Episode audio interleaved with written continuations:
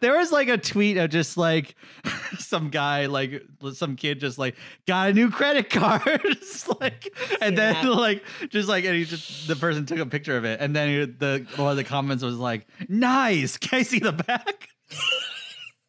Why does everyone want to see the back? Replied the original. like, poster. yeah, good, yeah, check it out. Whoops. Pin number four one two six. like, Poor naive soul. yeah. Yeah. Uh anyways, uh let's uh all read our like um let's all read our credit card numbers on air really quickly. On the show? so- Great. Let's do it. Okay, so here we go. 20, 69, uh, 666, 420 again. What are the odds? Wow. Man. Well, I got all I needed. Let's start the episode. Click. Remember that record that you bought me like two years ago? Well, I just remembered that it's sitting in the closet. So I called you up just to tell you I've been meaning to listen to that. I've been meaning to listen to that. Why don't you come over and talk about it? Ooh, ooh.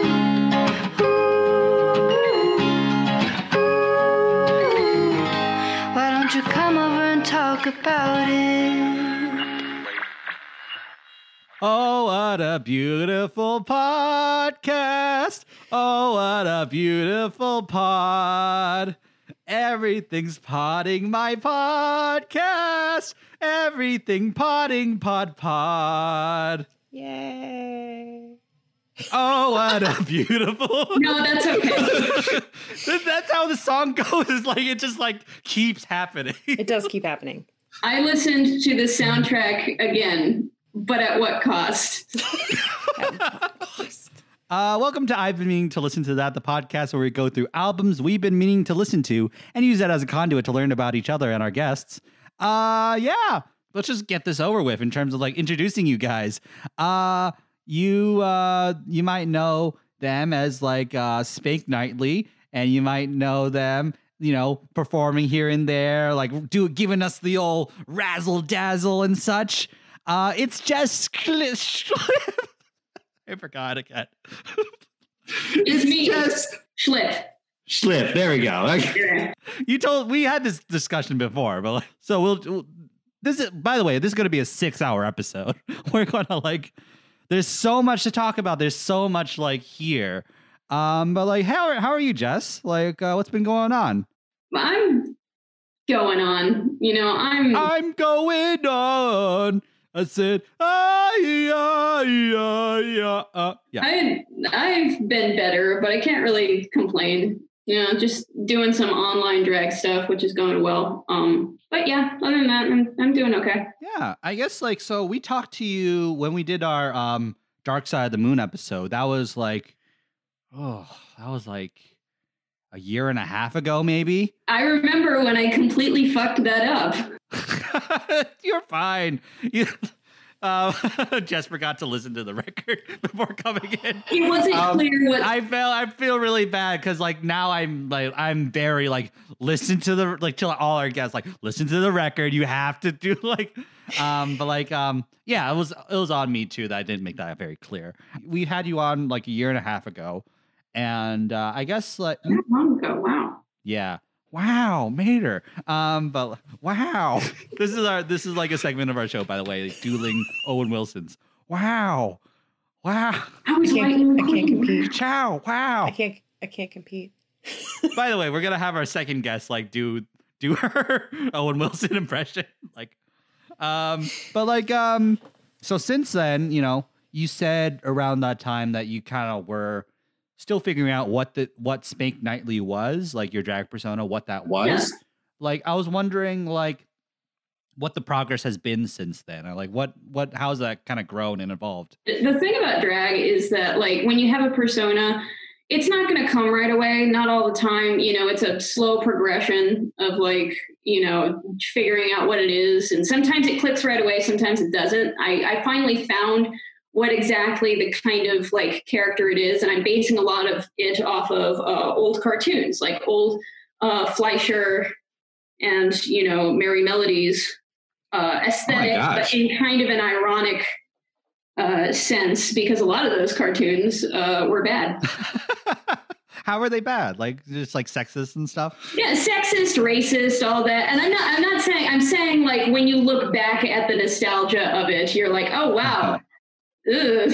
I, I wanted the aesthetic, but kind of the dark uh, dark element. Yeah, yeah, and just like kind of like so using the aesthetic to like shine a light on the the seedier underbelly of it. Oh, That's cool. I love that. I've seen a few like performances like online and stuff like that, and just like here and there. Like it's all so cool. Like everyone, everyone out there, you totally check it out. It's incredible stuff.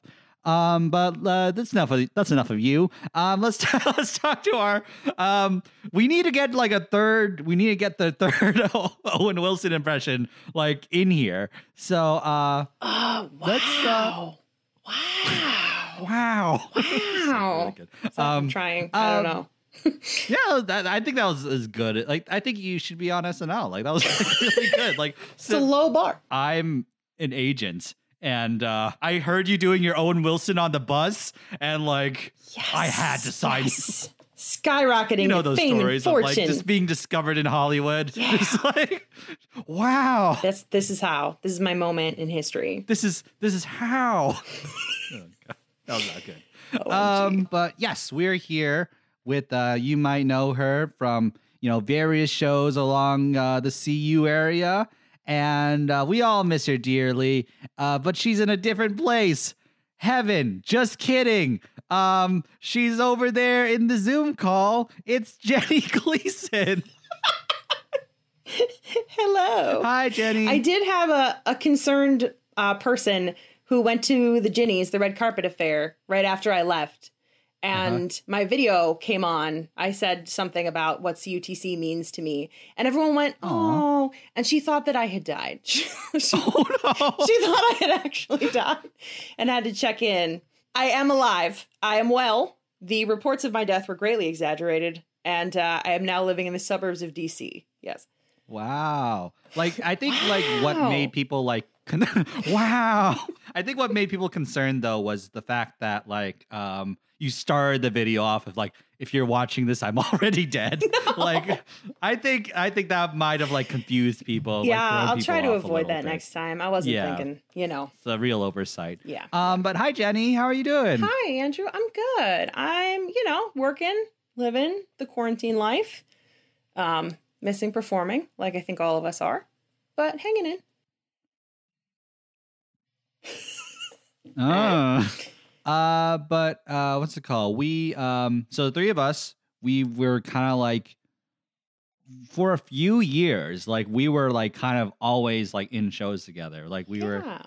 you know, I've always seen you around. Like um, what's it called? Um, I met Jess during doing uh, Thoroughly Modern Millie in 2013 or something like that. 2012, probably like 2011 or 12 or something. Like It was my senior year in high school, so it was, that was 12. But like I just remember you watching you like do that character for the first time and just like being like very um because I was like starting out I was very like green. I was very like um had no like experience, had no I just like um yeah, I had like no experience. I like didn't know how to dance. I didn't know how to like sing. And I barely know how to do those things now. Like it's not that much better. like um uh I my body hasn't like um my bu- like my uh motor skills have not progressed beyond like a like a fifth grader. So um what's it called? But yeah, I was just like I remember being like very impressed and very like uh blown away and just like, oh, this is someone whose coattails I want to like kind of like hang on a little bit. Uh just like uh because you were like because I was like very intimidated, but like I knew you were like super into like cartooning, you're super into like, you know, like kind of like comedy and like, you know, you care like you loved pop culture and stuff like that and I like I it was like a way to like have an in with someone who was like, oh, part of the main cast, like oh, part of like this whole like thing. And then you Like, met me and you were disappointed. Yeah, yeah, that's the end. Just as an asshole. I should just I should in, invite them on my podcast two times to like really really show put it on a higher platform. and uh Jenny, we like I like you were like kind of a similar thing of just like um you know, just like uh, what's it called How to Succeed in Business Without Really Trying. Uh, Jess, I remember that was our first show, like the three of us. Yeah, together. we were all I in that one. Yeah. Yeah. Um, I was like, just like, man, four. Like- I was always the guy who just like talked in the background, just like the guy, the main character's doing a thing. you know, That's so That important, of my- though. but, That's so uh, important to the scene. Yeah, that's the like the show we kind of like know each other most from is like You're a Good Man, Charlie Brown, and uh, that, it- yeah. Once I like I said, it's just like the closeness of the cast. It's just like because it was only like five main characters, um, me, me, you, you, Miguel, and Ray. It was like that was it, And Charlie. like, yeah, Charlie, and then like Stephanie, the director, and like Tim, the the music director. It was like that was Tim. and like Heather, like just a few people here and there, but like that was it was like a very skeletal crew, and then just like uh, I was like wondering like what your like kind of like memories of that were in general, like of being don't yeah. tired. I was so tired. I was so much older than all the rest of you. and just like my body, I just I'm like being being 8 is so exhausting. And Yeah. I was so tired. I mean, I loved it also. It was one of my favorite roles and it was like you said, so nice to have such a small cast that got really close. Um, so I have very fond memories of it and I especially liked when we had our Charlie Brown Thanksgiving. oh yeah Yeah. yeah. That was really fun. yeah. We like gathered at your house and we like watched the Charlie Brown Thanksgiving like Yeah. like it was like so, and we had like toast It was and, super like, corny. And then. Tim ate like a loaf and a half of Jelly bread. Do you remember that? he was like, Do you have any more toast? I'm like, I can make more toast. And then like the loaf was gone and he was like, Do you have any more toast? And I was like, I'll find some, I guess. I don't know. He ate so much toast. I was very, very Uh, surprised. Anyway, anyway, Tim only, like- a duck. his digestive system has never been the same. Uh really quickly about tim like he was the music director and like uh, i played like um what's it called he played uh javert in like Les Mis like the last year and he was our music director i was always so impressed by him i was like so like I remember you coming out of the audition and you were like, Tim Renner's in there. Tim Renner, listen to me sing.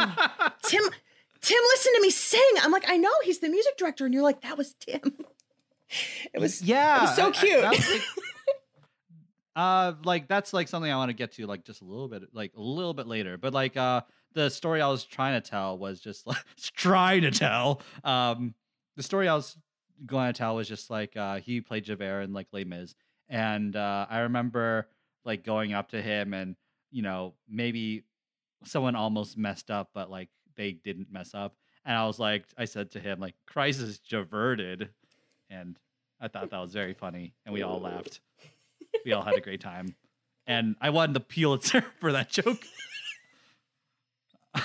so, uh, yeah, yeah, yeah. Um, but like, this is the last thing about theater before we get to the actual record because we've been talking for a while. We'll cut this down, by the way. Um, uh, but like the thing I was gonna say was just like I remember the the recurring theme throughout all of this was, um, I remember like very much being on the outside of everything and being very much like kind of like, oh, I was very like I felt like I wasn't like I didn't have the talent necessarily at the time. This is what I believed. I didn't have the talent necessarily to justify like kind of being, you know, in that vicinity. Like, um, so like uh, I like, um, but then just like having like people like you, ha- people like Jenny, having people like Jess, you know, just like always being so like welcoming, welcoming, and always being so like, uh, you know, making me feel like oh, like I kind of like, uh like kind of belong there and all that stuff. Like that's some that's something I treasure very much, and like that's also like something that like, um, that's that's just always like a perpetual feeling of just like e- even still I feel a little outside of like the theater world a little bit, but like that's like the perpetual feeling that I feel sometimes. But the idea of just like, uh, so I hold I hold um people like that, people like you guys, like very close to my hearts, and like it also like helps me with it also helped me believe in myself of like this show of just like reaching out to like people outside of like the the bubble we had in like Champaign Urbana and like theater world and uh yeah it's all very ama- so thank you for coming on the show we really uh yeah I, i'm really i'm really happy we're still friends and still interacting uh Me too. Glad to be here. yeah Yeah. And also just shout out to like Stephanie for like creating that environment for us. I think like a great director, a good director, like facilitates an environment like that where it's For like sure. welcome to like. Yes. There have been definitely like uh been shows where like some directors kind of like let that fall by the wayside Mhm. of just like you know letting internal like kind of conflicts kind of like fester and brew and stuff and like that affects other people. So um she did a great job. Like she we love her. Uh come on the show.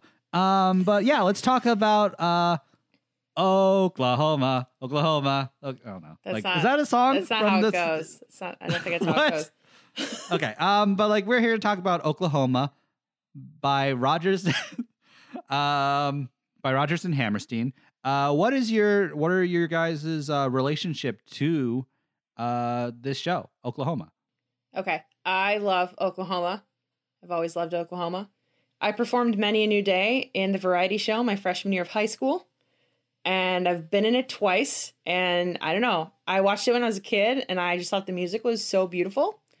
And I've always loved it. And of course, now I see that it's actually super problematic. And I'm sure Jess will speak to that.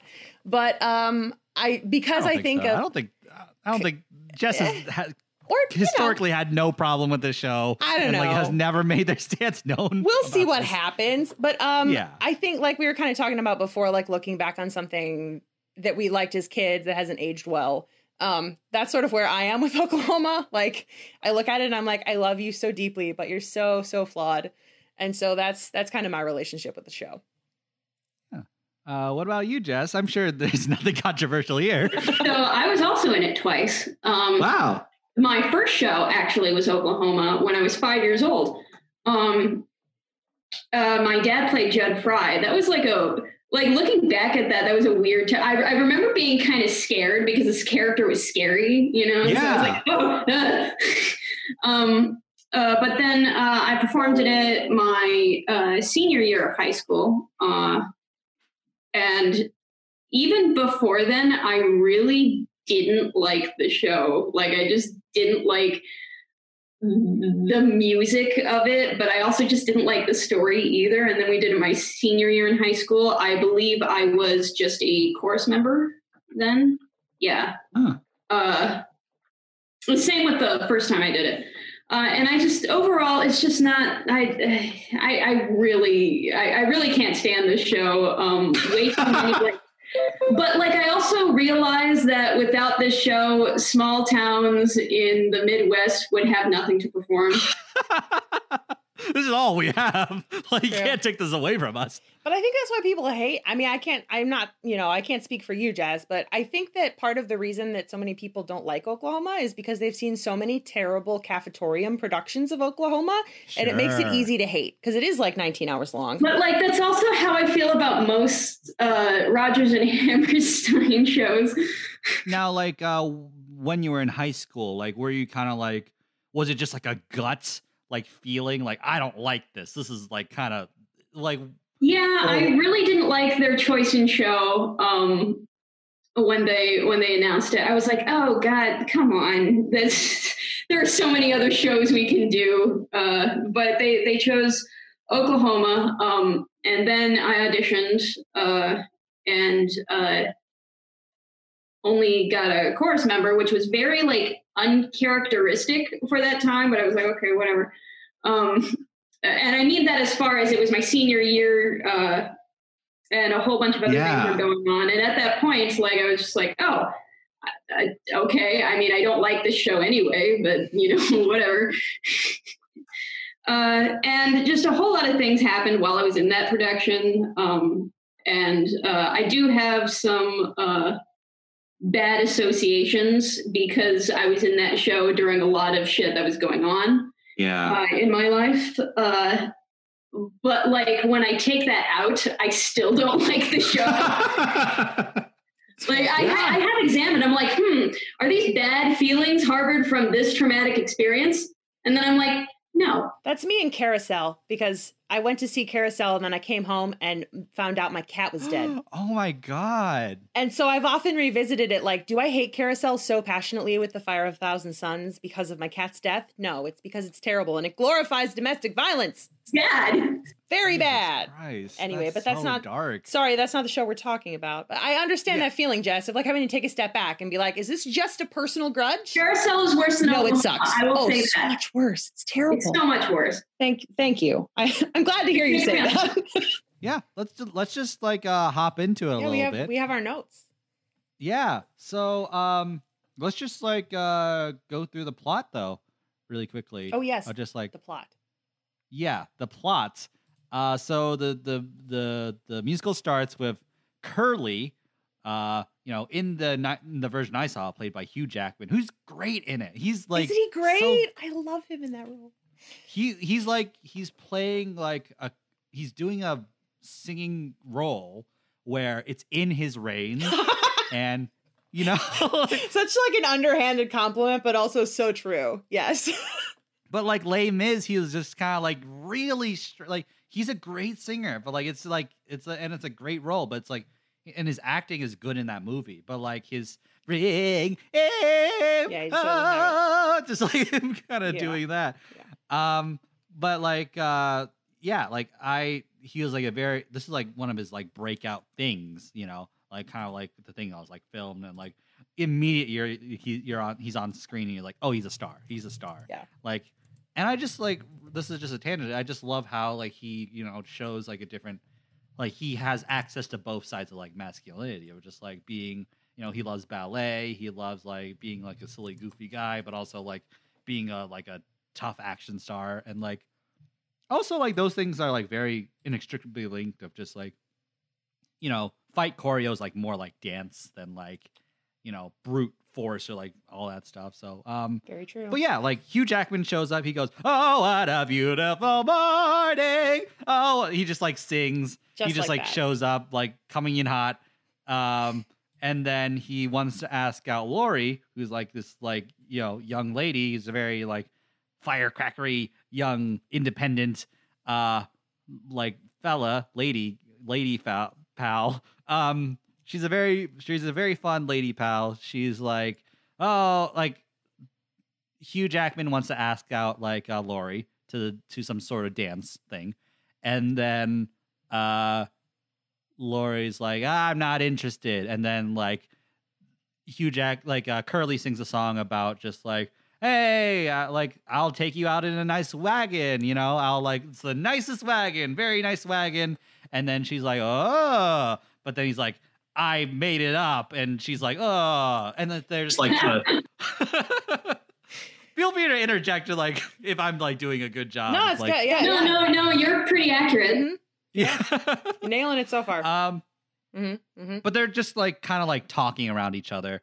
Um, they're just like you know they both kind of like each other, but like they're not like there's like they're kind of dancing around the fact of just like you know what if what if she says no? What if he laughs at me? You know, stuff like that.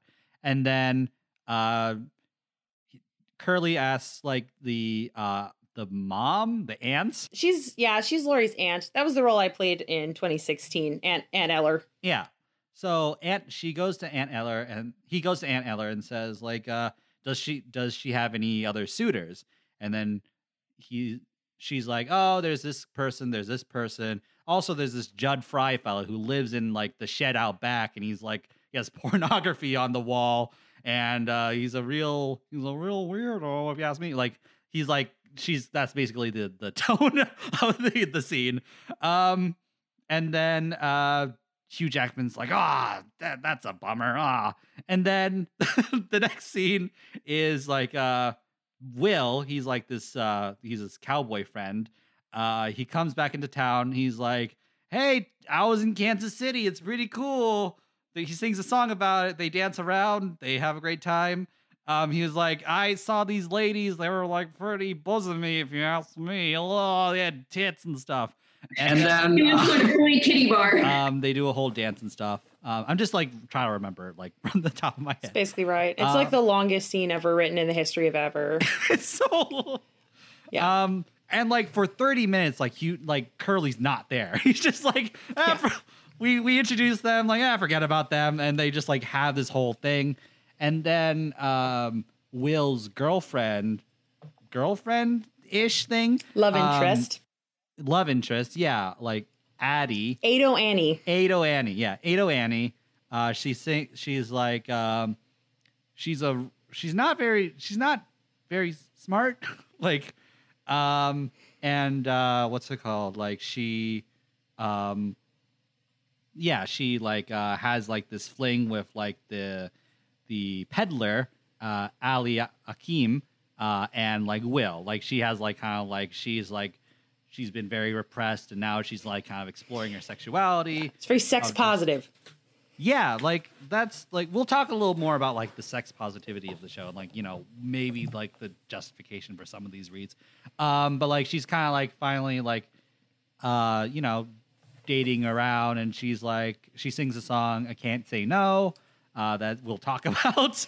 um so there's that and then uh what's it called? Like by the way, like Ali Hakim is like clearly like four times her age. like it's um and like she like they have like the scene about just like how Ali Hakim is like you know he does he doesn't really she's not he's not in love with her um but he just wants to like you know um he wants to uh winky winky winky winky. Yeah Je- Je- Jenny's winking right now. Um Ali Akim doesn't want to marry him. He, he just wants to winky wink and um th- she like um what happens next what happens next after Shortly thereafter, well, everybody else arrives for the party. Oh yeah. So then the rest of the town is like meeting at Laurey's and her aunt's house, farmstead, to get ready to go to the box social barn raising party. So then, you know, there's another girl flirting with Curly. And all the girls are like, oh, don't you like Curly? And Laurey's like, whatever, there's more men where he came from. But then it Mhm. actually, then she cries. and that's like finally the end of the scene, I think, is finally where the scene ends. Yeah, and like uh while this is happening, like uh Curly like asks out this other girl Mhm. um to the sock hop, like Oh, and to suck off. or whatever. ricocheting in between different his- historical eras. but we forgot something important, which is Jud actually asks Laurey to the dance, and she says yes. Curly goes to Laurey and they have a song about like uh what's it called? Uh you know, they're they're both interested in each other, but they can't say like they're like kind of like talking about like, well, well, everyone else thinks we should, and then she they're like, wouldn't it be like, you know, wouldn't it be nice, blah blah blah. Um and then so like there seems to be like there seems to be interest, but they like break it off again. It's another the same beat again. Um, and then they do the thing you would think would happen next is uh, Curly goes to Jud's house, like his little shed, and sings a song about how he should kill himself. Our hero, yes. Jud is like, uh, so like, um, what's it called? Curly asks like Jud to like, uh, what's it called? Like, uh, hey, I want to ask like, I like, Step I wanna, I'm gonna, I want to ask Laurey out, blah blah blah, and then Jud's like, no, she's my property, basically, and like, I'm going to like go berserk if you like if she says no. I'm gonna like you know I don't know what's gonna happen. And then uh they sing a song about how uh what's it called? Jud sings a song and it's like his villain song and it's very satisfying. It's, a good, it's, a good, stuff. song. um oh in the in between that though like um will is supposed to pay annie's dad $50 to marry her you know you know Like, like property. five billion dollars back in that I time. look, I've I did the conversion at one point, and I think it was like around uh three or four grand.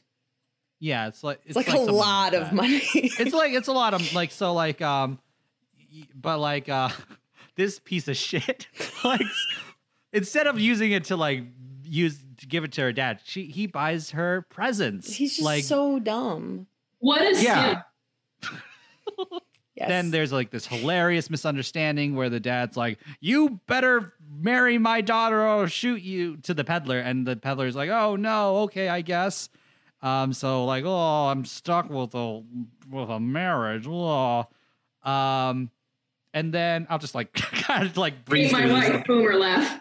It's like Yeah. it is very like it is very much like that. Mhm. Um, uh, Laurey drinks a drink, and there's like this whole ballet. Like she kind of realizes, oh, I love Curly, but I I have to go to dance with like uh, Jud, otherwise he'll murder me. Um, what a what a hilarious predicament I put myself into. Um, then Then they, intermission. at the dance, Yeah. and then they have a, uh, Will sell Will sells his gifts to Ado to um, buy, you know, buy uh, what's it called?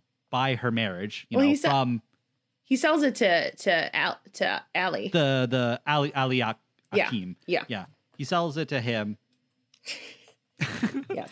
Um, he sells it to him, and then um, what's it called? He sells the the gifts to him, and then gets the fifty dollars to buy her back. Basically, like there's this whole like convol it's convoluted, like, but that's the gist of it. Like that's just basically what happens. Um, so Ali Hakim's free, ah, and then uh, uh, but there's this bidding war for Laurey's baskets, um, which I'm I wasn't quite clear about. Like, is it just like a date or something like that, or Well, this this scene is a beast, but it, basically what's happening with the auction is each of the girls has packed a picnic lunch and they're bidding on eating that picnic lunch with the girl who made it. So they're they're essentially buying a date and then that money is going towards purchasing supplies to build the new schoolhouse. Yeah. So the fact that like, you know, there's this bidding war between Curly and Jud about who buys Laurey's basket and whoever buys her basket, Laurey's going to have to be alone with that person for like an afternoon. And so that's why it gets so heated is, you know, Curly knows she's scared of Jud and Eller, who's the auctioneer, also knows she's scared of Jud and is like definitely like manipulating the auction a little bit to try to help Curly win the basket. Um yeah? And just there's no at one point no one goes like, you know, Laurey, you don't have to do this. You know, like, you, could, you could rescind your basket. you can kill all the men and run off with Ado Annie. Like, there's could. more of us than there's more of us Yeah. than Jud. You know, we could beat him up if you like need. I mean they do kind of like- get there eventually. so they have a bidding war like jud and uh, curly have a bidding war and uh, like they kind of like um it's very tense it's very like intense and like uh curly wins ah and then What a simp. that's that's jess's catchphrase by the way Though there is there is also the implication that he's actually going to buy these things back from the people he sold them to later at a dramatically reduced rate. Oh yeah, that's like oh, oh, okay, he'll be. He's fine. like, "Yeah, I'll sell you my saddle. I'll sell you my gun." You know, and stuff. Yeah, yeah, yeah. Again, the whole community is sort of getting together to protect Laurey. so there's a little bit of redemptiveness to that like there's Yeah. a little bit of like okay they're looking out for like this vulnerable person yeah, yeah. Um, Uh, so then, uh, but eventually, but for some reason, like uh, Kurt, like um, uh, Jud and Laurey are alone, and like uh, Jud makes a like a pass at her, and like you know, kind of like sexually assaults, like attacks her, and then like uh, Laurey fires him, and then Jud walks, kind of like goes off, um, and also at one point, like um, uh, Will and uh, Will and Ado like have a song of determining their the terms of their marriage, like probably something they should have talked about before getting married. paying like so much money and like um but it's fine. Um you know, like Ado wants to be polyamorous, like uh you know, um the the Will isn't as big of a fan. Um although there's clearly like a huge double standard and stuff. Um and then uh so they agree they agree to that and then um the the what's it called um curly and laurey like kind of like flirt with each other and like you know curly makes laurey feel safe and then you know they they ask to marry each other and like they're like yeah that sounds fun. So then there the wedding happens oklahoma oklahoma okay they baby down to do. Uh that like that. happens. And then like curly show like judge shows up to murder He shows up to murder Curly because he's drunk now, and it's going to be a good old, uh, uh, a good old simp versus incel uh, fight. Uh, uh, incel gets stabbed on his own knife. Yeah. And then like the judge is like, I here to declare like um uh, uh, Curly Innocence. Ah, get out of here, you crazy kids. And then they like sing, Oh, what, a beautiful, morning. Yeah. Yeah. Mhm. And then it's over. That was so, basically it. Yeah. So what do you make of this plot? Like, what do you, what do you think of this plot? What do I make of it? I don't know. You want to go first, Jenny? Uh, sure. Well, um, the plot is actually quite simple, though. We made it. It took us a little bit to get through all the beats, but but, Almost as long as this musical. but it's actually not that complicated, right? So we basically have like two love triangles. That's sort of the Uh-huh. main the main setup. So I think the plot is actually quite simple, but that the character the characters are kind of what drive it forward, and um, this sort of ties us into themes. If I can, we talked about the themes. yeah, yeah. you yeah, please. mentioned that. Um, one of the big themes to me is just sort of community and and who makes the community and and kind of who's in and who's out. And so to me, the the the plot exists in order to demonstrate how we form community and the ways in which we form these relationships and which relationships are celebrated and which relationships are, you know, shamed or oppressed or whatever else Mm. have you. You know, there's this very clear like Aunt Eller very clearly wants Laurey to be with Curly and Annie to be with Will. And to the extent that she can manipulates the outcome. And, Hmm. you know, like we talked about the community coming together to help Curly win the auction. So, yes, I mean, Jud is a creepy dude who has porn on his walls and is a peeping Tom. That's another fun part that Laurey's like, I'm pretty sure he like looks in my windows at night while I'm changing. And Aunt Eller's like, don't worry about it. So, like, So eh, you crazy kid. You're fine. long. Um, I mean, it's a part of.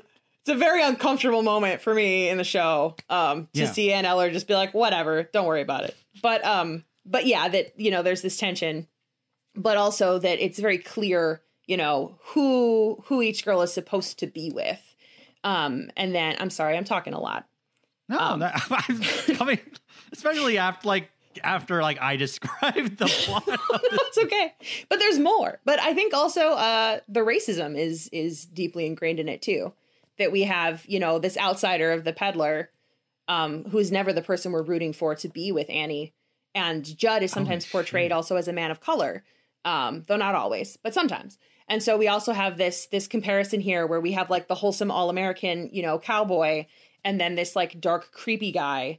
And and the girls are supposed to be with the handsome, you know, white person and that's sort of telegraphed and so um I'm I'm really glad that you're bringing that up because that's exactly you know you're putting it in words that, that like I was already gonna mention that. Um, plot itself is is goofy right like which boy will laurey go to the dance with but i think that it sort of it sort of exists as a device to like get into these deeper themes Ugh. it's a show about buying a basket. It's a basket sale The yeah basket's the MacGuffin. Um, it's the real villain. Uh, no, um, a lot of themes in it. I mean, I guess it wasn't an intentional theme, but I'm seeing a lot of themes of toxic masculinity Oh yeah, from everyone, and I'm not just saying like, oh, there's a good guy, bad guy. I'm like, no, that is this is ingrained. This is this is something, and the problem that it has with this musical is that it doesn't seem to be. While sometimes it's a little bit self-aware of it, oftentimes it's not aware of Yeah. toxic masculinity. like that would be like so cool. Like I'm sure the new version does that, like explores all this stuff. But I feel like this would be gr- like the my impression of it going in before this was like, oh, this is like a wholesome musical about a cowboy and like very simple, like uh, like it could like that, that's the thing. It could have been that very simple love triangle story, like maybe j- like and like um what's it called like uh curly could be more straightforward good you know a wholesome straightforward good guy you know and not like a you know like a like i'm such a good guy like not that like yeah Um, I'm a nice guy. Ugh. I just like, I yeah. wish I'm sorry. I was I wish you could have seen the revival because it really nails the whole toxic masculinity thing just right on the head. And like they actually so uh Rodgers and I've read like everything on the internet about this show. Sorry. Rodgers and. Hammerstein's estate actually had to intervene in the revival because they said that Curly was too douchey and they asked them to scale it back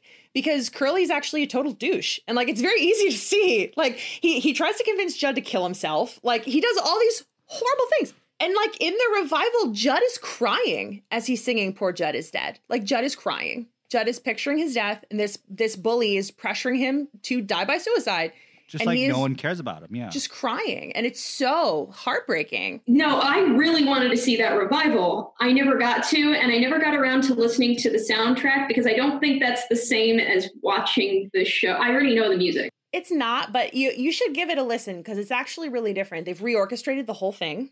the Um, orchestration is like, but the words are the same. So like, I wouldn't have suspected the the plot was different if I just listened to it. Well, it's it's technically not. They didn't change a word of the book. But like going back to like the um the uh kind of both of your themes of like toxic mas- masculinity in general and community, uh, like the men kind of get to decide what that is. You know, it's very patriarchal of just like there's just like it's very so ingrained in the whole thing of just like um the man like the in the Kansas City number just all the men gathering together like looking at the the naughty telescope and then just like kind of like uh in some ways harmless but some ways more dastardly like cajoling and pressuring the women to do what they want them to do.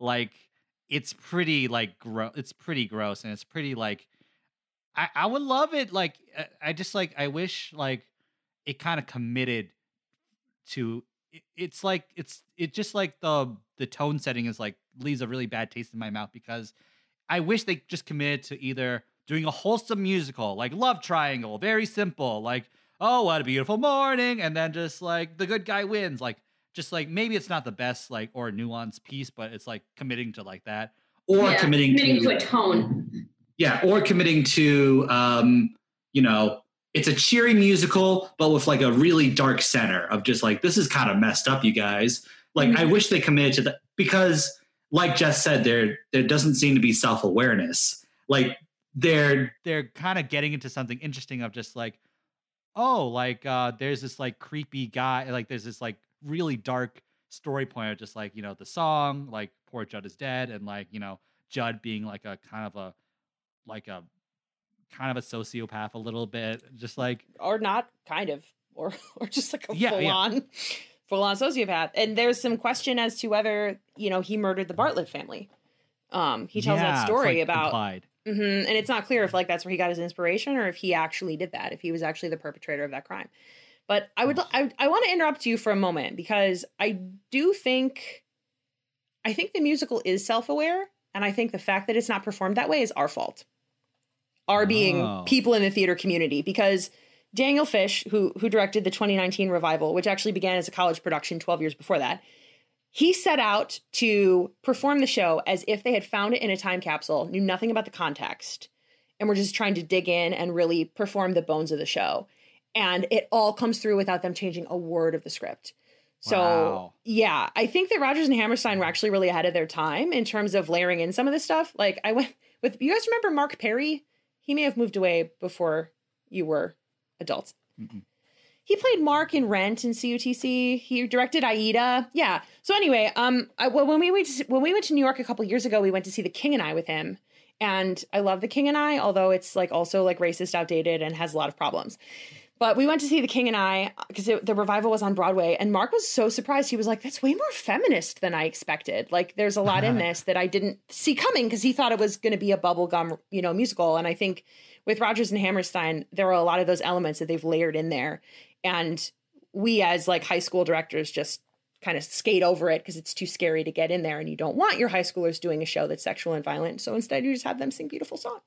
The the song I was talking about in particular though is like um what's it called? Like uh I- can't say no. Like that there's a little bit of Yeah, there's self awareness there. there's a little bit of progressiveness in that in terms of like it's a very puritan community. It's very like you know so there's like a level of sex positivity of just like and there is that definitely a read of it where it's like oh like the man is pressuring me to have sex or like kind of like give him the goods and like know i can't say no uh, like uh like um there's a level that but also like it's like a woman like exploring like her urges and like exploring her what she wants. Like i'm being told oh i shouldn't want these things um but i want to have sex with this person. I want to have like so there's a level of even though it's but also like the rest of the text is like dodgy with consent. like Yeah. Yeah, it's super No, I'd dodgy. say that. Yeah.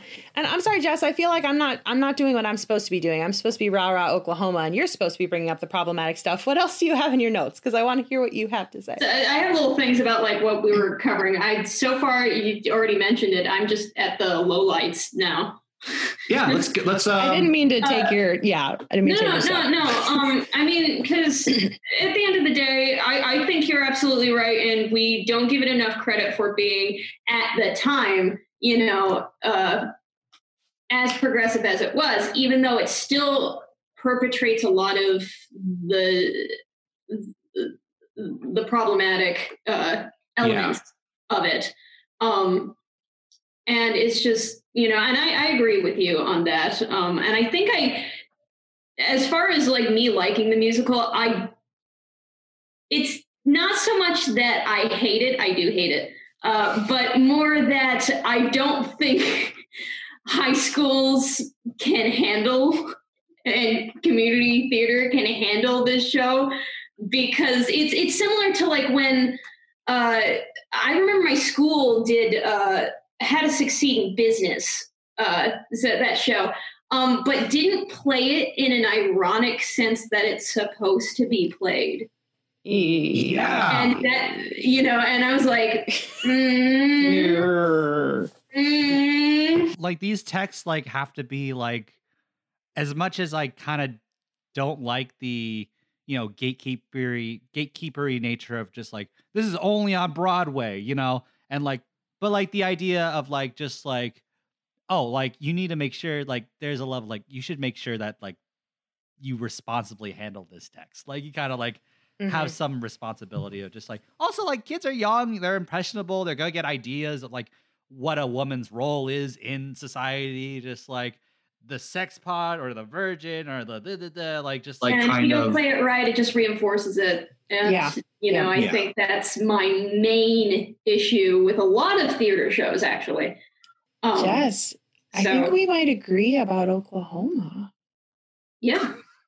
Yeah, I'm okay with that. I would have still never hate guessed that. Okay, the thing that I do hate, can, I, Okay. can I be honest here? The music. I just, uh, uh, it sounds so like, uh, I, I don't like that, that big 1940s overture 15 minute ballet. Jess is like, Society has Kenny's like, progressed God, past the need face. for 15 minute ballets in musicals. that that see, I'm with you there too. We have we it's have excessive yeah we have definitely gotten past the dream ballet. dancers to be able to show off. Um, I mean, they've been showing off the whole the like show, but like this is this is their moment, and I understand like from like a, the dancers are probably like, hey, no, I really need Yeah. this. I just feel bad for not enjoying it because like they clearly put so much thought and work and effort into like getting the choreo right. And I'm just like 30 seconds, 30 seconds, 30 seconds. Just, yeah, like, it's hard skipping it. to yeah. And especially listening to it, like listening to the soundtrack. I think are we moving into low lights? We could do we could this can be whatever it is. Because Like, Dream Ballet for me is also a low a low light. Like who Yeah. listens to a Dream Ballet? y- y- and like the just the plot point of just like oh she's having this epiphany of just like you know uh i love curly like and then jud's this threat you know that's the that's the story Yeah. function of that like But still not something you want to listen to. we're in those salts. Yeah. Ray's like, she didn't sniff salts. She definitely took acid. She definitely took acid in the revival. He started eating someone's face. Bath salts. now it all makes sense. it's a cut song like about like Uh, low lights, uh, lack of diversity. Um, Yeah. Yes, yes. Shit. I, Yeah. the, the, in the um in the uh what's it called in the 1998 version one black guy had a line of just like here's your ten dollars sir oh, Yeah, yeah. Bravo. we did it. We solved we it. did racism. Again, I don't want to feel like I'm like a, a broken record here, but like the revival, very diverse. Laurey is actually black. Um, Yeah. so they've addressed, yeah, they've kind of addressed hamilton that. shows up it's great It's great, but definitely a problem. Whenever I reference Oklahoma, I purposefully leave out the recent revival, just so everyone knows, because like my, my complaints for it are for something else. I haven't seen the new revival. I've heard great things about it, and I'm sure I would love it. Actually, Well, but but what they've chosen to really focus on is humanizing the incel. which is a scary thing. So it's not know? without its faults. Let me tell you. You know, because if you humanize the incel too much, you make him right. start to be like, huh. Yeah. Yeah. Yeah. But like, you know, and I I understand that, but like I fucking hate all the men. Every single man man character in this show is not good at all. I Yeah. there is something bad about each and every one of them. It does make a good case, like Yeah. against men as a concept. Yeah. like Congress should watch this and go, like, you know, there shouldn't be any more men. it Ugh. does. That's all for my low lights because that really just spans a whole lot of it. So Yeah, it was like most of it. that's, so- that's Yeah. most of it. I oh, uh, and just for me, the music. I know you like the music, Jenny. I just I, I don't like it. It does feel like you know that's that's Like, that's it- fair. It's too sweet. It hurts my teeth. I love it. I love it so much. It, it is like But you know, I do hate it's a scandal. It's a outrage. I hate that. so much. Have never voluntarily listened to that song in my entire life. Skip it on every cast recording, every time. Never try to be out of backstage when it's happening. Don't want to listen to it. And the Dream Ballet. Yeah.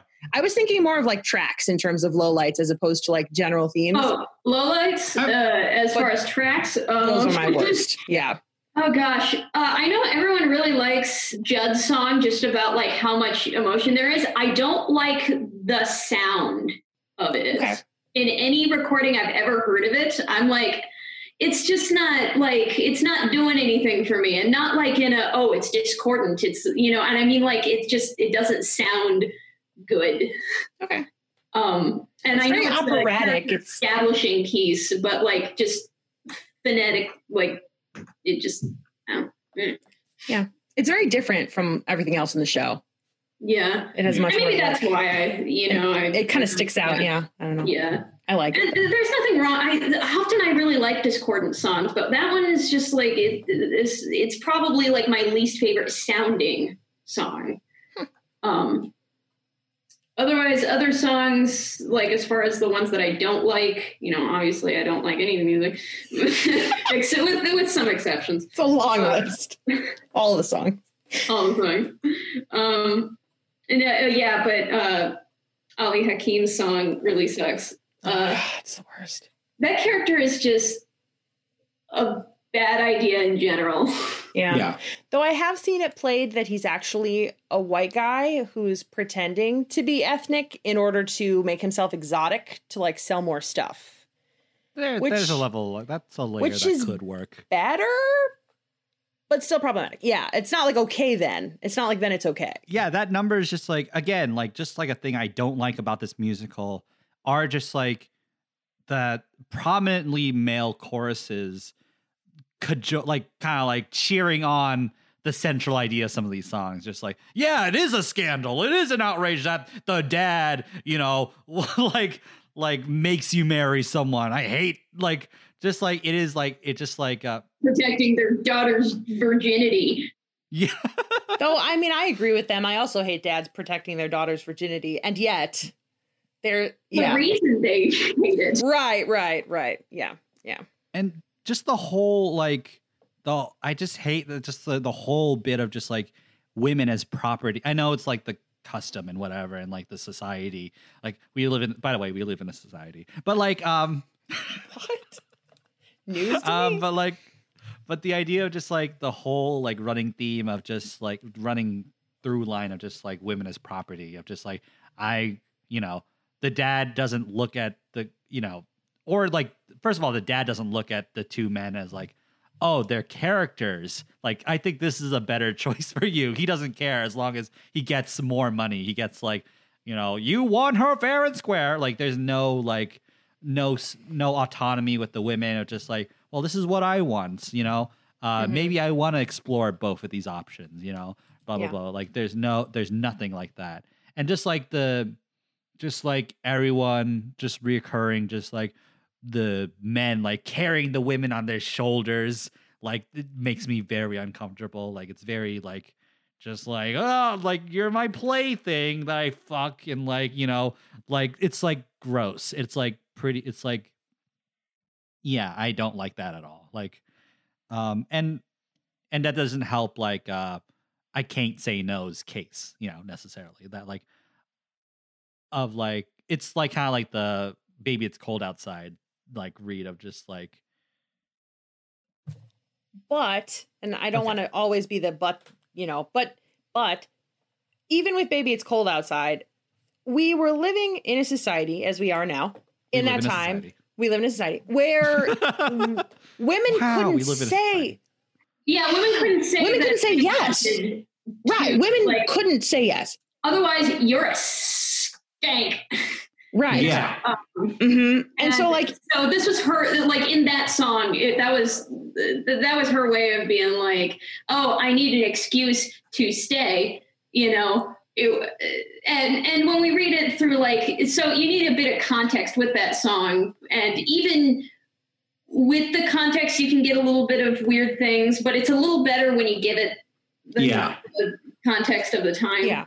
There's like the line of just like that is really gross in that song of just like um you know what do you say when he wants cream but he's got to have cream or die? Of just like like he's kind of like pressuring her. He's kind of like come on baby hey! This is how they sounded about that like come on baby hey grease lightning over here hey oh!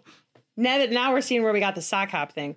But Yeah. you're right. That is, I agree. That is a creepy part. But then she also says, like, I know I'm supposed to act refined and cool, but then every time a guy touches me, I just lose my shit. but i am horny right. Every time I, every time I lose a wrestling match, I have a funny feeling that I've won. Like she knows what's expected of her, and she knows that what she wants isn't what's expected of her. And so, you know, yes, Yeah. the title I can't say no is creepy. I just wish they didn't make her an idiot or at Me least too. imply that Yes. she Mhm. is dumb. That's another problem with it. it. Is like, ah, she's just a dumb slut.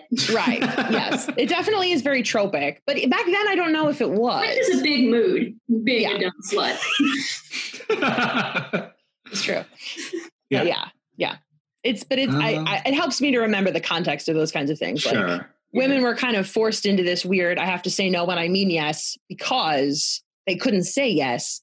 And now it's translated into people not listening when women say no, which is a huge problem. But, Yeah. you know, Yeah. I don't know. In the context, it made more sense. Uh, I don't like. Uh, I am like you know we kind of covered the mostly problematic songs, but like just like musically, like Farmer and the Cowman is so boring, you know. But just like It's like one of those songs where just Just like that. like um, but like it's just like the song, like it's probably the act and the beginning of Act Two. They need to Mhm. like kind of like people like you know people urinated and people like you know got their got their twizzlies. That's Um, true. That they did. and uh, they they they forgot all the characters in the show. so so like they remind 'em need what's a happening. They need a song where it's like it's me, Curly. I sing a line over here, just like See, like- I actually had that down as one of my highlights. Oh yeah, like please though, like um But it's only I think because I did the show. That's another song I think it's hard to listen to because it's such a dance a dance heavy song.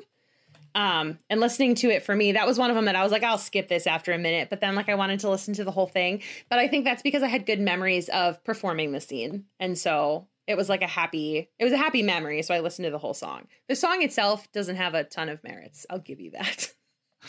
it it's yeah, it's just like uh I yeah, I get the idea of just like, you know, you need like a high energy and like entrance to the act. Uh, but like I Mhm. feel like they kind of did the they kind of like why didn't they do Oklahoma? Like I feel like you know that could have been a fun like introduction to like the like you know like because Yeah. that's a better song I thought like agree, agree. yeah. Um, any other lowlights like just like thematic or song wise? You know, I think I covered it. Got most of mine out, yeah. yeah. Also, yeah, just like um, yeah. Uh, uh. Also, just like I guess like Jud being like kind of like, you know, being like even though like, I think there's like some sympathy with it, and also like that character is kind of like a bad person and not a good guy. Um, but but like there, I think like it's just like once again the racial implications. Like I saw a version of the show where it was like a white guy played Curly. You know, There's also But, a lot um, of classism. Yes. classism, like kind of like maybe some ableism, or just like maybe he's not fully like there. Like none of these, none of these characters have gone to therapy. That therapy wasn't invented yet. like, um, yeah, just like kind of like kind of like this like, yeah, it's just like I think there's like um, I think they could have like played the character, like had like written the character like, um, with more dimensionality than just like like a monster or like a dumb guy or anything like that or just like and like yeah it could be like again there might be maybe he's on the spectrum or maybe something along those lines like and it's just like i feel like could it's more it could be really um upsetting and insulting um to like portray him that way. Let's go through it let's go through highlights let's have some fun. Yay. I really liked everything's up to date in Kansas City. That's honestly I my didn't. highlight song. Yeah. I don't really like it that much either. what what what about it well, good. I just Yeah, what do I you- I like the upbeatness of it, you know. A, a lot of it are, is upbeat, but like that one is just kind of fun. I don't know. It was I, I wanted to pick a song that I liked, and among the songs that I listened to, I think I hated that one the least. A ringing endorsement. Yes. yeah. Um, also, It is a fun among song. themes that are highlights, I wrote down Laurey and A- Ado Annie did nothing wrong. Yeah, they're good people. Like, It's true. I have nothing to complain about their characters. I was like, oh no, I like I like Laurey a lot. They're they're really just victims of their circumstance, aren't they? like I think like uh Aunt Aunt's like Addie or whatever her name. Ann is. Eller. Aunt Eller is like she's kind of like complicit and nefarious. Yes. like- Yes. Yes. And I she's one of my favorite characters I've ever played. Um yeah and at the time I really saw her as being this sort of like jolly, like happy person. And then at like after like getting in under the hood and like looking into it, like that moment where Laurey's like, I'm being sexually harassed, and Anna was like, shh, it's fine. And then like after watching the revival and the whole kangaroo court thing, it's very upsetting. Like the fact that she threatens the one dissenting person who's like, I'm not comfortable with this. And she's like, You'll feel pretty funny when I tell your wife you're you're seeing another woman. And she just made it up. So anyway, so I don't yeah, I how much like how nefarious she is, how much control she's actually exercising over the whole community is is sort of up for debate, but she's she's definitely not an innocent uh bystander in all of this. Mhm. it is like you know. Again, we live in a society. and like the, the society is Yeah. patriarchal and like But- it's and very she's- like hmm She's protecting that status quo, and she's actually somehow managed to be part of the patriarchy in it. She has she runs the auction. She she you know is the arbiter of Laurey's virginity. She's the one who has. She's one of the guys. She's one of the guys. She uh, looks yeah, into the they- little they- wonder and into the laughs. telescope, yeah hmm So she's managed to to code herself as a guy, so giving her more power in the society, and then is working to perpetuate the system and to preserve the status quo. And so that, yeah, like- her hands are not clean. to get like political a little bit just like that's like something that happens in life of just like Mhm. Um you know uh women or like minorities or whatever like they get like they want a seat at the table you know they want to see at the table and then they get there and they real they kind of And you close the door behind you, you know? yes Mhm. exactly and they don't like they end up like reinforcing what was before and leaving their community behind a little Yeah. bit which is Yeah, very much um, so. unfortunate um Mhm. uh highlight uh i like uh i even though like uh curly is thoroughly mediocre as a man like as a like a as like a person a, a human being um i think like all the duets between curly and laurey are beautiful. Like i really like them um just like uh uh what's it called? People will say we're in love is so cute it's so cute it's a great like just like outside of the context of the show it's very beautiful. It's just like um and like i like the central conflict between them of just like ne- neither of them admitting to themselves that they like the other person. Like like they're kind of like playing games with each other and that's very relatable. Um there is like a read of it where it's like, um, oh, like um, you know, there's a level of like, oh, maybe Curly's kind of could like pressuring her a little bit, but like it just felt more like they they like they they would eventually come to that conclusion anyways of they want to be Mhm. together. So I Mhm. like that. It's just this Hugh Jackman's great in that song. It's just like uh um Yeah, just like you the excuse me for a few minutes. I am so sorry. okay. By all means. Don't yeah, okay. Well, you know, maybe we take a quick potty break. Potty break? Okay. I'll be too. Oh yeah. Uh let's uh take a quick break. Dot dot dot dot dot. dot. Yay.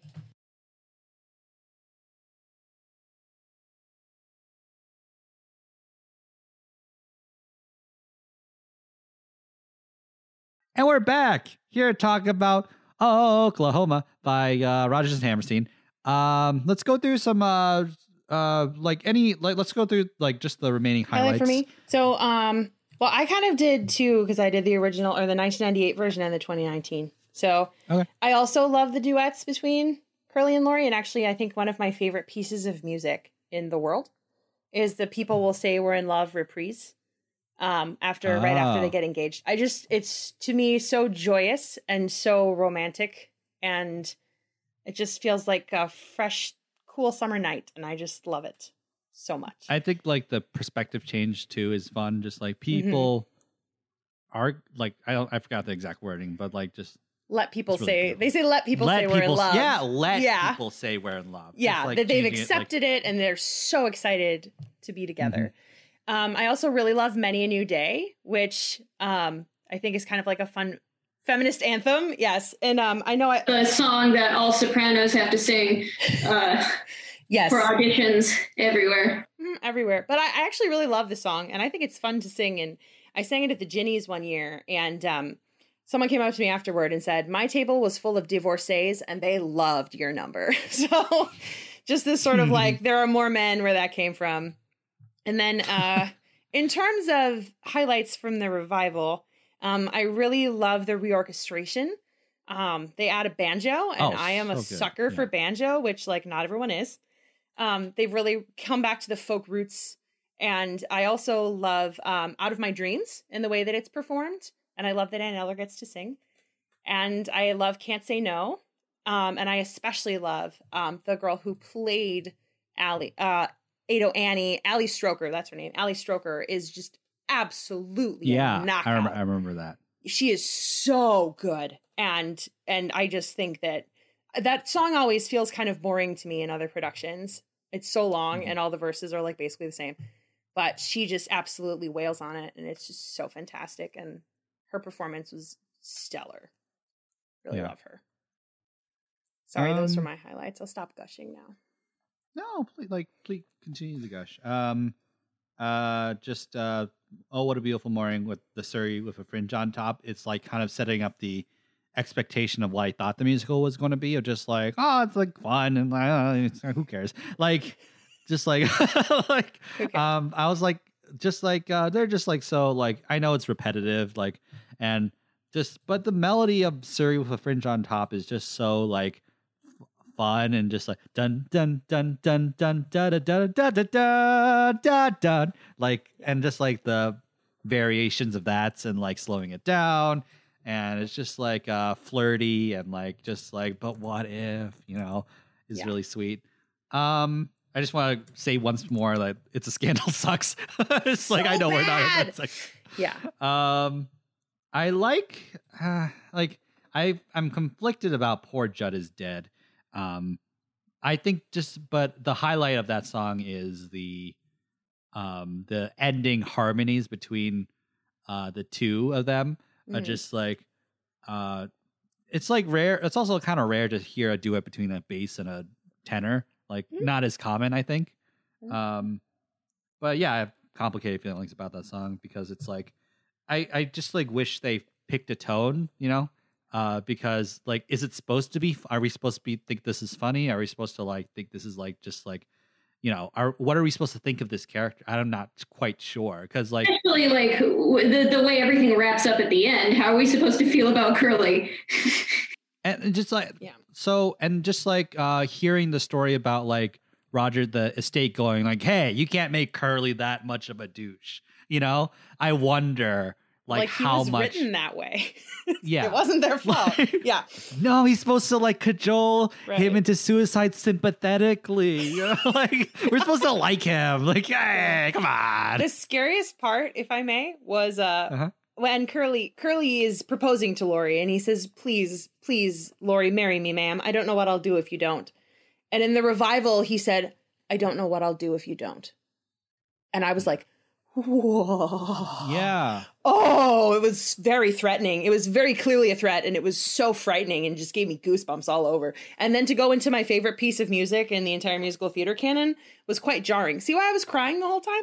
It was very emotional. Mm. uh, uh, yeah, it's just like um also I will say they make this character very men- like they make this character menacing and like the actor who plays him is like very good too. Mhm, mhm. Um it's just like uh yeah, I, I like you know the when I, it's really up to the actor to give him the depth, you know. yep, yep, Um for sure.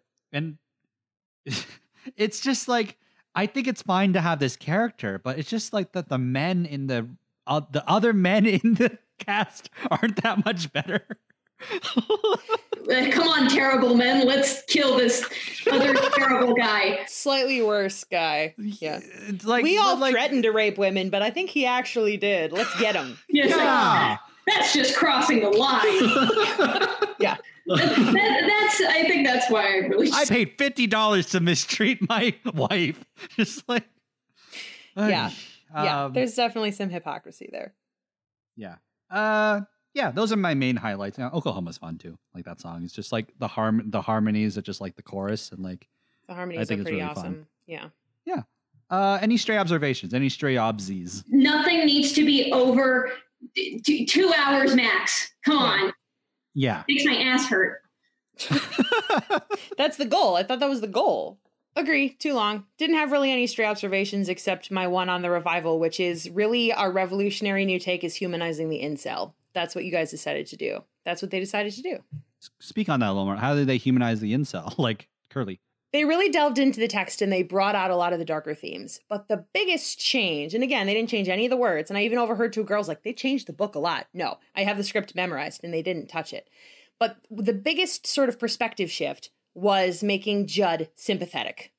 And they also used modern costumes. So he had sort of like a Kurt Cobain look, like he had like a flannel shirt, he was like grungy.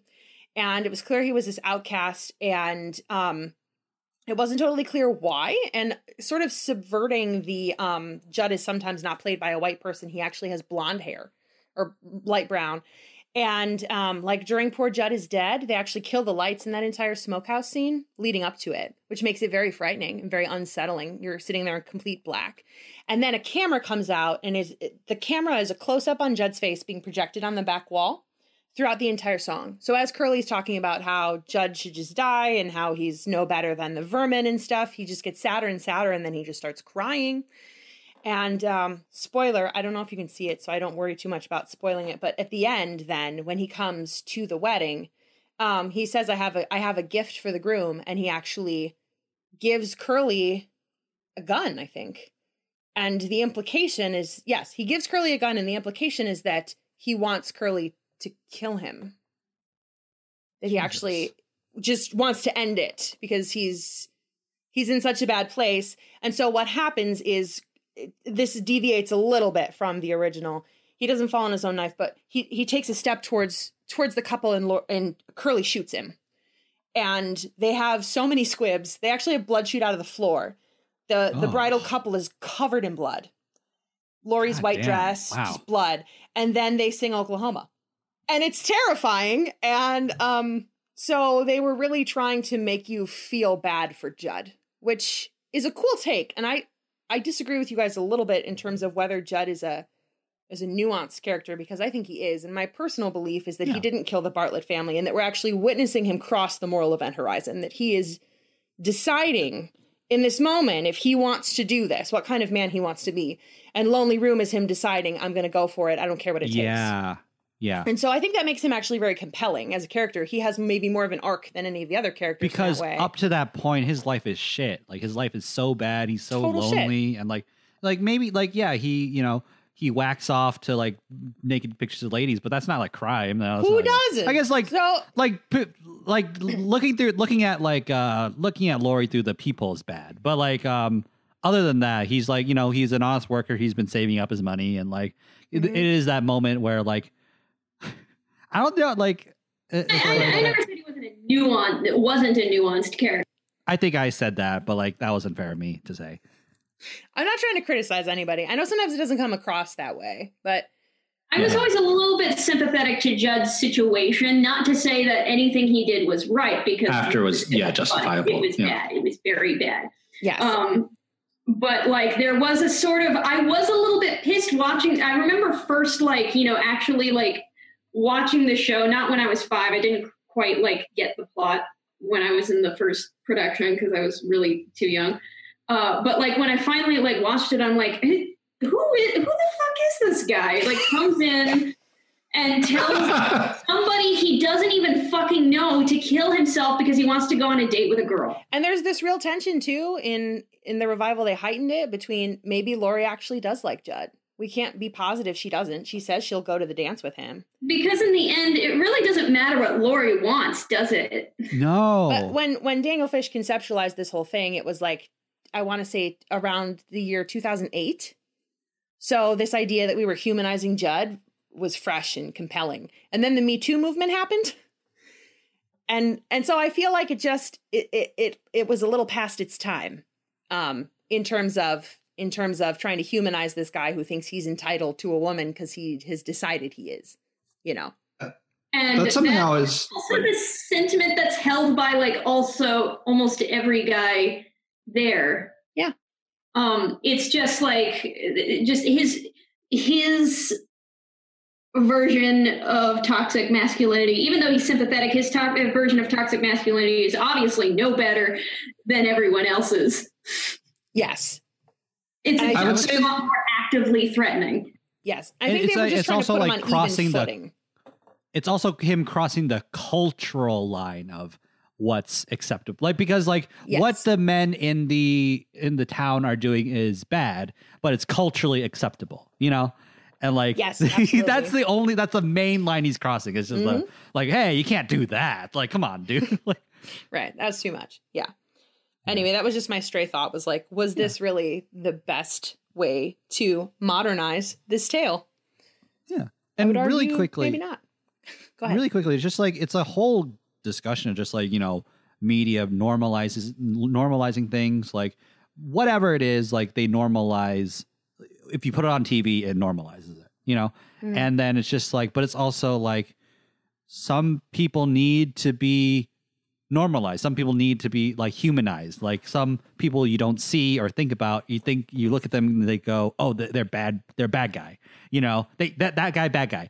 Um you you do that and then you write a story about them being like oh this is their life. This is how like you know they've been treated. You know this is how blah blah blah blah blah.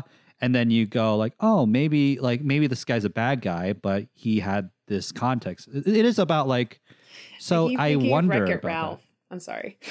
that. Just because you're a bad guy does not make you a bad guy. yeah just like uh but like some populations need that humanization and just like you know um that's why you know someone like jordan peele or barry jenkins when they tell stories about black people you go like wow like like like and i know it's so stupid to say but like people going like wow i'm put in the shoes of this main character you know who's black Mhm. or a different population.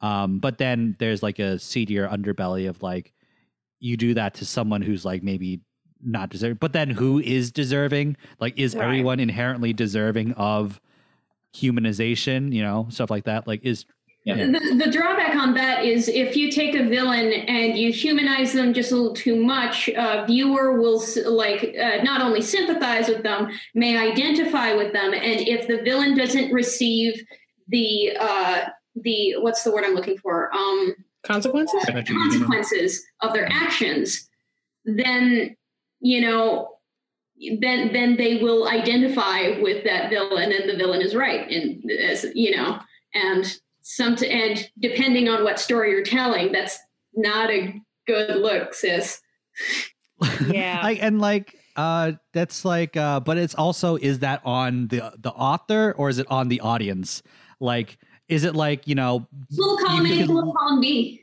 yes because like rick like rick from rick and morty like by the way you have to have a very high iq to understand rick and morty. But like the idea of just like that's a bad guy. He's like people idolize him.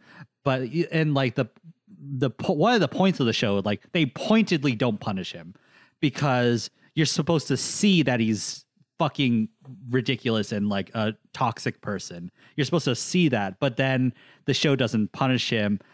But it's like also like so apparent. It's like you can't like you just you just use media literacy, you know? Like but also like it is like on the authors too of like man, they really like kind of make him cool, you know? They kind of like all that Yeah. stuff. and I just He's a pickle. It's funny. sort sort of like It's the double-edged sword of satire. yeah. Yeah. Like what you were talking about. So. Well, kind of like we were talking about society being like past a dream ballet. I sort of We feel like in as a society. society, we're past the point of like humanizing angry entitled white guys. really? Sure. Like we, the, the I think we need like 3500 more. that's media like that's all media and and so the fact that they were like how can we make oklahoma fresh i know we'll humanize the angry entitled white guy and i'm like really that's Watch Megamind. It uh, i haven't i will uh, it really flips that uh, that uh, trope. Actually, okay i'm Nice. intrigued no, no. I, I- I know people are like, oh, Megamind. No, watch Megamind. Uh, The way it really flips that uh, angry uh, incel type character on its head. Okay. For a kids film too. Uh, sometimes that's the bet like kids films ki- kids Oh yeah, they can that tackle. I, I'm not saying that they can't tackle like really deep issues, but this is like this is one that like really hit like way too like oh Yeah. I'm actually By way- uncomfortable. good to know good to know uh the the Berenstain Bears like solve the prison industrial complex. Um but like um by the way Paddington does that. He's a good bear who solves prison like like as like, you know, reha- rehabilitation. Um oh, yeah, it's great. It's good. don't great remember movie. that book yeah No, the the mo- Paddington too. Like Oh, the he- okay, solves the, the movie. prison industrial complex. It's Good. that's a movie I recommend. Uh, okay, so let's go through our final thoughts and ratings. The way this works is we'll rate this uh, musical out of ten, and we'll give our you know final summations and like you know explanation why we gave it that rating. So um, let's go to Jenny first. What do you what would you give this record? uh, i would give it 10 of 10 hawks making lazy circles in the sky Holy shit! yes i lo- i love it. I love oklahoma and uh i th- i never get tired of it. Um except for it's a scandal it's an outrage and the dream ballet. But um yeah I, I feel like and sort of like we've been discussing this whole time i feel like there's so much to it that you can Yeah. keep coming back to it and finding new things. And every time even though i have the script memorized every time i see it i there's something new. There are still surprises. So Yeah, absolutely. Like Love it. First of all, it, like by virtue of it being three hours and That helps being too. dense. Yeah. Um, but also like it is like in the intentionality is like pretty cool. Um, okay, we turn to um we turn to Jess now. Ah, yes, I give it two out of ten dead juds. uh, I don't hate it as much as when I was uh, like as I thought when I was revisiting it. I still hate it. Um, I put it at two because one out of ten dead juds is carousel.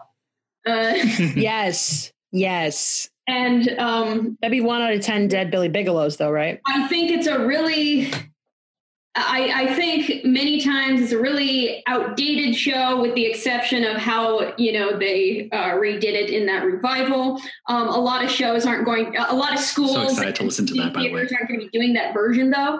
No uh, that's true. and they probably never will um, because that's the nature of it all. Uh, and yeah no that's that's my that's my thoughts on it. I prefer cannibal the musical Uh okay, so my rating, uh ooh, I'm gonna give it six pack of lies. Um, uh, I'm gonna give it six pack of lies. Um, I'm right in the middle, but of you guys, um, I have no like you know affection for like no uh, not affection. That's uh, too strong. Like but like no nostalgia really for it. Like I didn't perform in this show. I don't have no, you know, I saw it when you did it. You know, in 2014 or whatever. Six, Um, I think it was 16, but a yeah, bit, a bit ago. Yeah. Uh, yeah, I saw it then, uh, and I didn't remember it. Like, also, I was like far away and I couldn't hear everything, so it was just like, what are they saying? just like, um, but like, um, yeah, I'm in the middle of you guys. So just like, um, the so I think you guys made the case of just like, oh, it's more complex than just like, and more self aware than I initially gave it credit for. I was going to give it a much lower score. Um, uh, so you gave you convinced me to bump it up a few points. Um, but uh, there's still like some, you know, I still feel very uncomfortable and with the you know women as property thread, like the like just like the tonal mismatch of it, just like you know how a simple story gets so convoluted. I feel like um just like it, again, you could just like tell this very straight. Like you could, I, if I was like, you could make this two hours. You can make this two hours and like get the same dense denseness through and stuff. It feels So- like such a reasonable goal. Two hours. Yeah. Um, and just like, uh, but that being said, like some of the songs are good. Some of the songs are really good um, and memorable, and like there's more to d- dive into. Like um, sometimes the music was, sometimes the music behind the singing felt like it was trying to catch up to like the actual singers. I was just like, uh, like, uh, I guess we're doing this. Like, um, but all in all, um, six pack of lies. So that's my rating. Uh, all right. So thank you so much, Jenny and Jess. Uh, now we'll get into our I've been meaning to listen to that, and I did playlist. So, um, let's uh go through. Uh, who would like to go first and like uh, put a song on the playlist this week? Um, I've been listening to Next to Normal a lot. We talked about that a little bit. I dreamed to Dance. All right, click. I know the day will dawn. The dancers may disappear, still the dance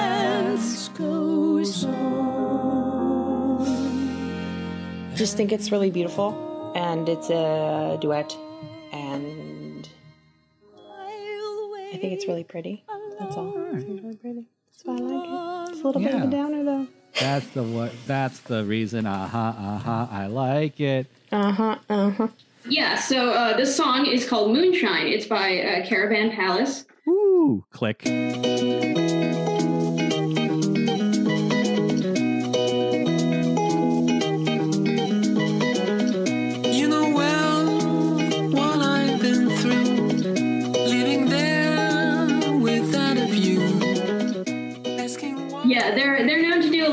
Uh, uh, retro uh, electro swing stuff like that. Uh, but they did a song, uh, Moonshine. I really like it. Um, it also comes with they also do really crazy, insane music, animated music videos um, Wow. that really like take weird twists to where you don't even think it's gonna go.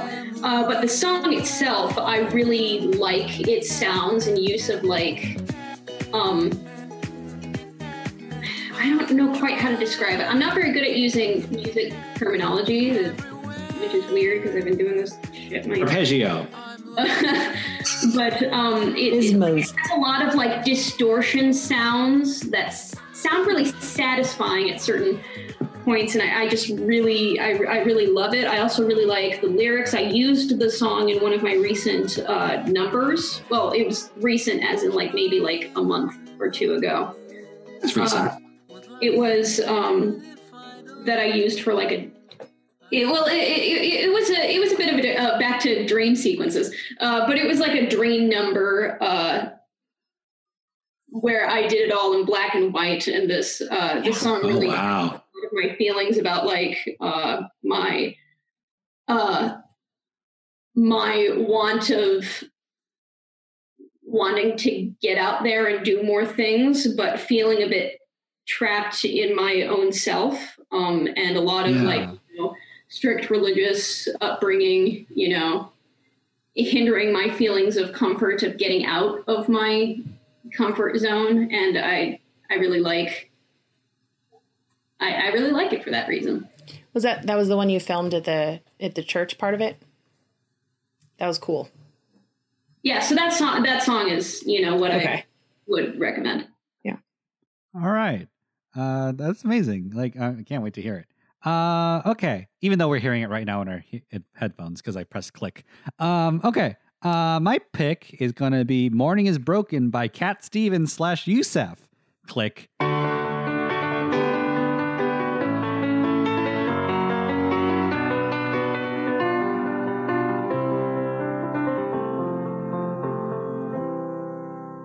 Morning has broken. Da da da da da da.